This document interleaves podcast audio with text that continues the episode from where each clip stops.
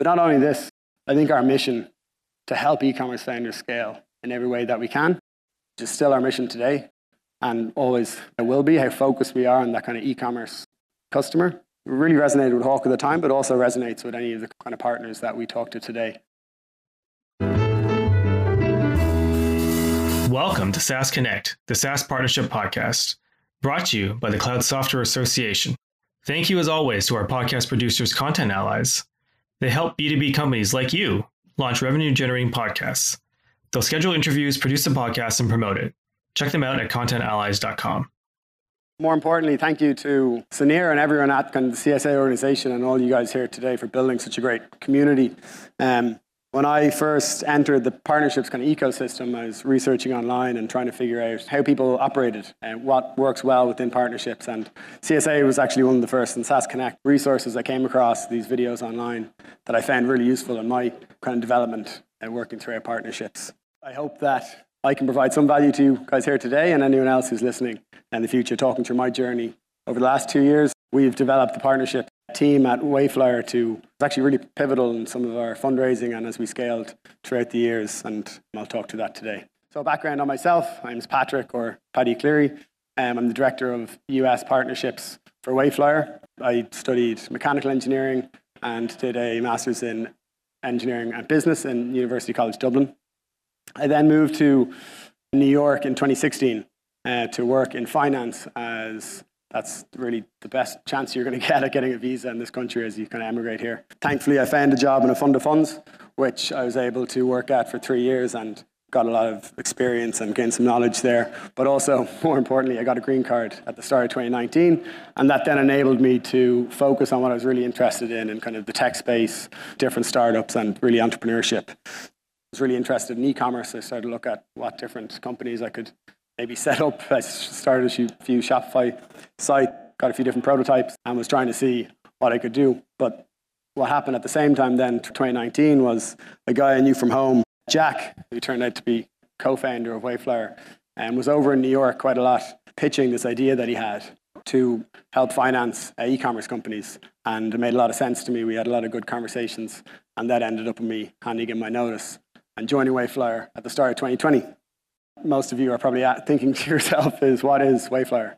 Wayflyer is a company that's focused on removing any barrier that a direct-to-consumer e-commerce company faces as they try to scale their business. So what we launched with in twenty twenty, and what is still our core product today, is a financing and data insights tool. As an e-commerce company, which I'll touch on in the next slide, the biggest challenge that you face is getting cash to invest into your inventory and marketing. So this is what we launched with. But really what we focus on today in twenty twenty-two, and always have, is finding and building new products, tools, and solutions to help our core customer base of direct-to-consumer e-commerce companies to remove any challenges that they face and try to help them to scale as quickly as possible. Um, I thought today it would be good to talk you through over the last two years and give you this illustration down along the bottom of where we were through each of these kind of pivotal points and how that impacted our kind of partnership cycle. So how did we start? We started the company by, as any company needs to start, is find product market fit. And that was solving the working capital problem that these e-commerce companies faced. Thankfully, this is a huge problem. So we were able to get traction quite early. We started with cold email outbounds, which worked surprisingly well. Um, if you're struggling to raise money as an e-commerce founder to reinvest into the product that you are backing, and then you get an email from some Irish guys in a basement saying, we can give you that funding that you're looking for to invest into that marketing and your inventory. As long as that gets to your inbox, you actually might respond to it. Uh, so thankfully, we were able to find that product market fit pretty quickly. And if you see on this graph to the right, it illustrates the challenge that e-commerce companies of all sizes face. Whether they're starting out or they're a one hundred million dollar business, this cycle doesn't change.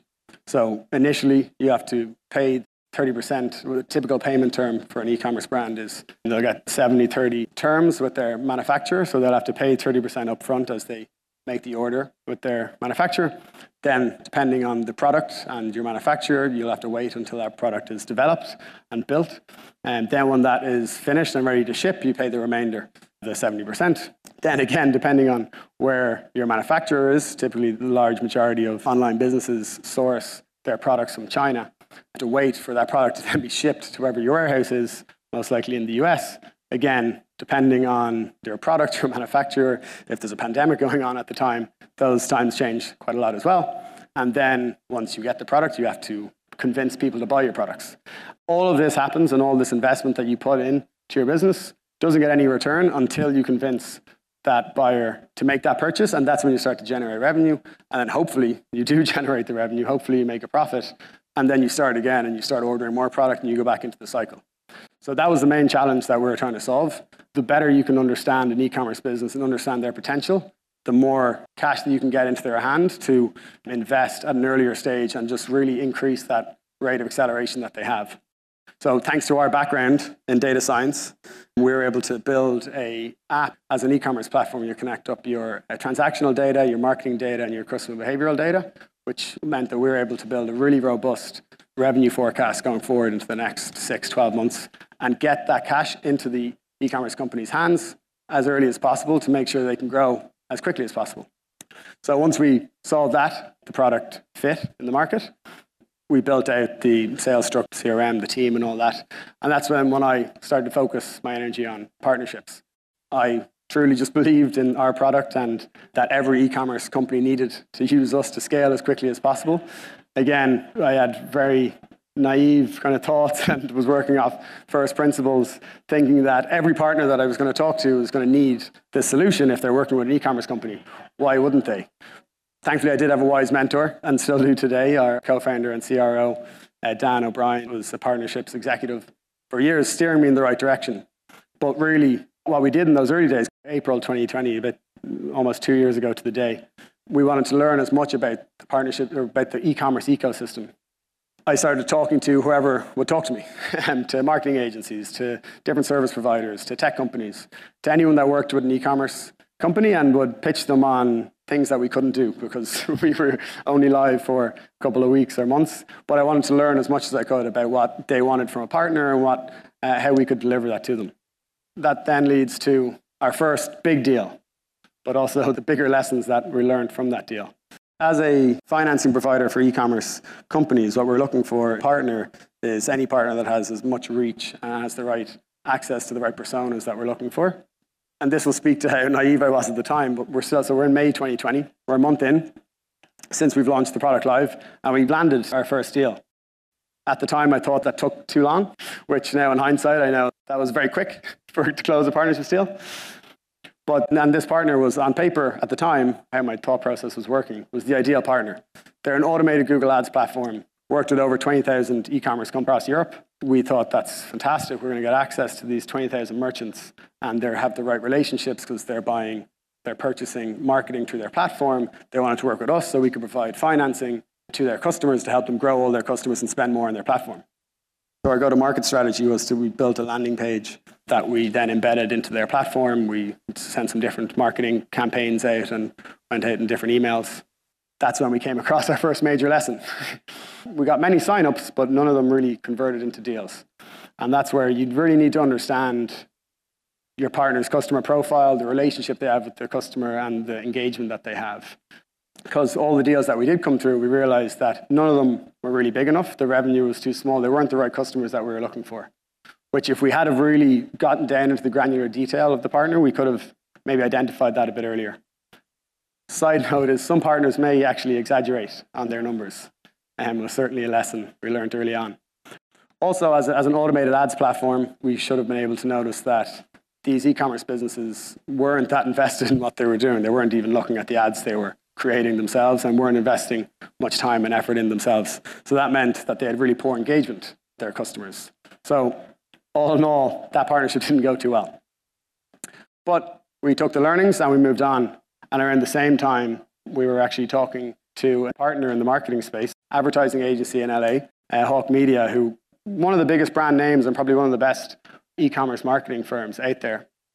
We started talking with them in May. Um, Ashley Scorpio is actually here today as their partnerships, one of the biggest rock stars I think I've seen in the partner ecosystem. We started talking to them again, May of twenty twenty, early on. We're a month live, and they're big names in the space. We're really excited to even be talking to them.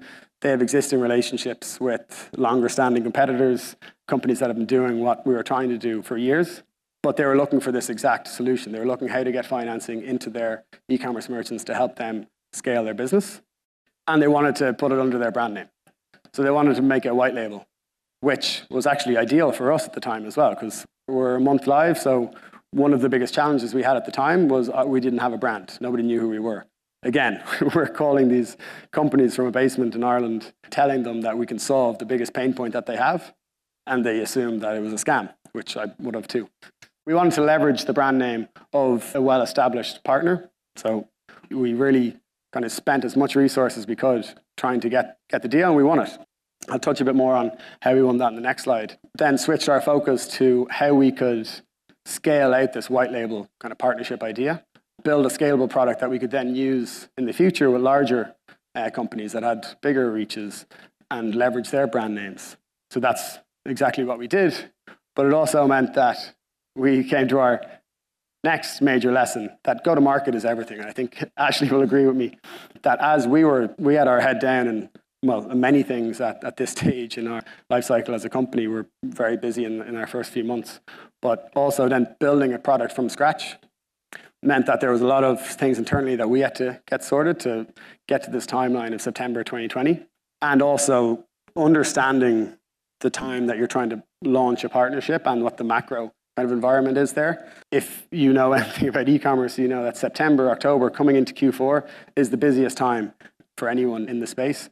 So as we were coming to launch this white label partnership, and the main thing you need to do when going to market with a partnership is talking to all the relevant teams, giving them the lessons they need, giving them the materials they need, getting them all up to speed. So we needed to talk to the sales team, we needed to talk to the customer success team, we needed to talk to Ashley and her team and the partnerships team and get them all up to speed.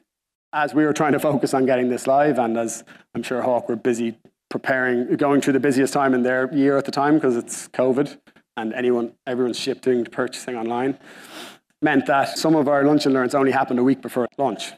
It meant that some of the teams within Hawk only heard about what Hawkcapital was a week before they were launching it.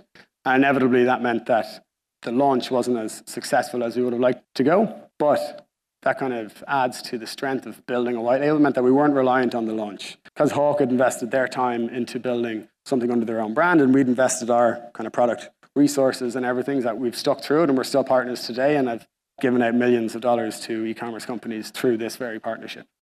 Now, back to how could we win that um, partnership? Again, Hawk had existing relationships with partners that have been around and are much bigger than us for years before us.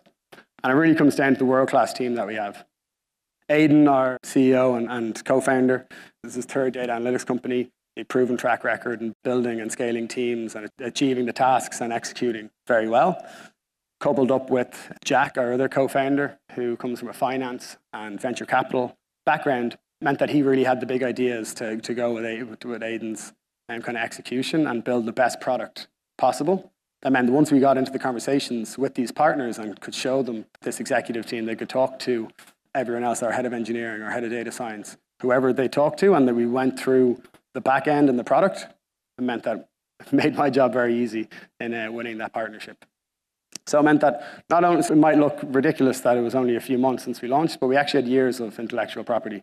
So again, Aiden's third, thanks to it being his third data analytics company, and his last company was actually where we took all the I P from. It's where we took a lot of the team and talent from, and meant that we had the best models in the space for understanding e-commerce companies, and everything we do was based off how we understand those companies. So again, getting in front of the partner teams, showing them um, those models about how we treat our customers and how we provide value to them was really what helped us to win those deals.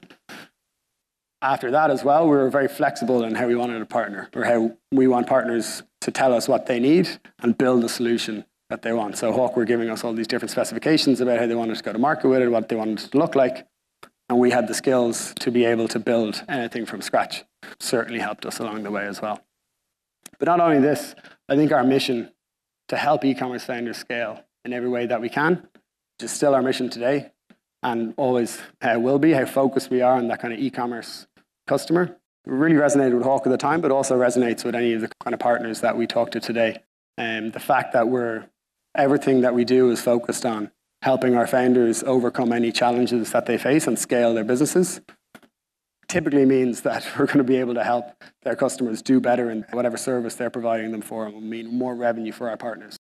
Now, challenges that we face then and now Probably don't need to spend too much time on this slide because from the different talks that I've gone through over the last two days, these are similar challenges that everyone throughout the partnerships ecosystem face, which is certainly refreshing for me to hear. It's not just my team that runs into these challenges, but uh, certainly prioritizing resources. So let's just stay on the Hawk Capital white label. This is in the first few months of launching the product, and then we're turning to the engineering and product team saying that we need you to stop working what you're working on and build this white label for a partner that we haven't proven out. That was certainly a challenge, but we overcame it. And more, but we still face similar challenges like that today. And the next one, scaling teams and really proving the value to scale those teams, is something that we face. I think all partnerships teams face on kind of weekly and monthly basis is, why do we need to invest more in this partnership or in this partnerships team? And how do we prove that value? Then lastly, on just working with all the different partners that we have. Sometimes, especially, we work with partners of all different industries and sizes, and just getting the different cooperation that you need can be a challenge along the way. So that brings us then to May of twenty twenty-one. So just over a year since we launched. Was really our marquee kind of partnership that we signed. And I look at it as our stamp of approval in the roadmap of where we are today, where we landed this white label partnership with Adobe. Adobe were looking for a partner to provide financing to all of their Magento customers, or their Adobe Commerce customers now today, which sadly I can't take too much credit for, as this deal came in through, deal came in through an inbound LinkedIn message towards the end of twenty twenty. But again, speaks volumes to the strength of our team. What we learned after the fact was the reason for the LinkedIn message was Adobe were actually talking to J P Morgan. We were talking to J P Morgan in another respect. As Adobe were scoping out someone to, to be this partner and provide financing to all their merchants, J P Morgan suggested, well, have you talked to Wayflyer yet? They're very impressed with what they're doing, which meant I got a LinkedIn message. So did, uh, so did Jack and Dan, our, our co-founders, and we responded happily to look at the opportunity of serving three hundred fifty thousand merchants that, that they had on their platform. And then from there, it really is out of my hands, where when you're dealing with someone like Adobe, they start they're talking to the heads of each of our teams, looking at our back end, looking at our models, looking at how we work with teams, what our approval rates are, how we're adding value. So I can't take too much credit, but it really spoke to, or it really resonated with us, how big of an opportunity that we had in front of us and what the size of, or, or how much of a challenge it was for the whole e-commerce industry, and the, one of the biggest tech companies in the world, like Adobe, were looking to solve that and couldn't solve it themselves. Now, this is where uh, timing really is everything, I think, in a lot of what we do. Thankfully, we were looking to do a Series A around the same time as we secured the deal with Adobe, uh, that stamp of approval again. So we were able to go back to our investors who are already interested in the kind of opportunity of providing financing to these e-commerce companies.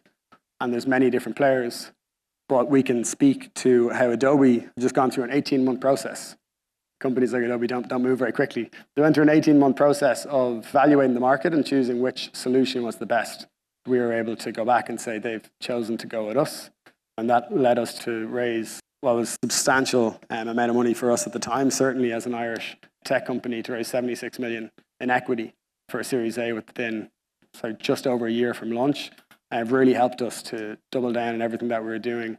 It helped us to build out the track record, to go to more partners, to pitch the different ways that we could work with each of our partners, to build more white labels. Sezzle, for example. Sezzle is a buy now, pay later company that has, I'd say, seventy or eighty thousand different direct-to-consumer merchants that they work with. They use them on their website to provide buy now, pay later to their consumers. I was actually talking to them, say, over a year before closing the deal. And thanks to the track record we then got from building it for Adobe and raising our Series A, meant that they were willing to work with us then. And we just had to focus on the go-to-market. So how could we go-to-market again with someone like Buy Now Pay Later company? Well, when they have a merchant dashboard that their merchants are interacting with, similar to the idea that we had with the first company I mentioned, the Google Ads platform, but much higher engagement. The reason for the higher engagement, and this is where we learned from our lesson of understanding, understand the, the dynamics of the partner that you're looking to work with. So if you're a merchant working with Sezzle, consumers are purchasing products through Sezzle, so you have to go into the merchant dashboard um, to see the sales that have happened. So on a daily basis, these brand owners, so the right personas that we want to get in front of as well, whoever is making the decision to take money from someone like Wayflyer is typically going to be the brand owner or the C F O or finance team. They're the exact persona that are logging in to their Sezzle merchant dashboard to see how many sales they've had to their Buy Now Pay Later service. So we then built Cesacapital dot com, designed it for them, and came up with the go-to-market strategy to embed it within their merchant dashboard, where, again, the right personas are in there every day logging in, and they'll be brought to Cesacapital through the, through the homepage as they log in, and that's when they apply straight into our flow, as you can see here. The same flow that they would if they came onto the Wayflyer page, it's just branded differently. This then allowed us to scale up our partnerships team. Thankfully, we now have a global uh, head of partnerships based out of Dublin who manages the full team. I focus out of the U S and have a team focus on each different channel that we have there. So that brings us to today, what we've achieved over the last two years. So now, fast forward after even the Series A, which I think is what Sunir really wanted me to talk about today, but we've now gone out and raised almost double that in our Series B. And as you can see our profile here, we work with thousands of, we've funded thousands of merchants, we have offices across the world, and we've actually given out, we consistently give out over one hundred fifty million dollars on a monthly basis, and have over five hundred employees, which is the craziest stat there for me. But also, if you see the key backers here, and these are some of the most well-respected V C funds in the fintech space. And J P Morgan, of course, also came in on our Series B.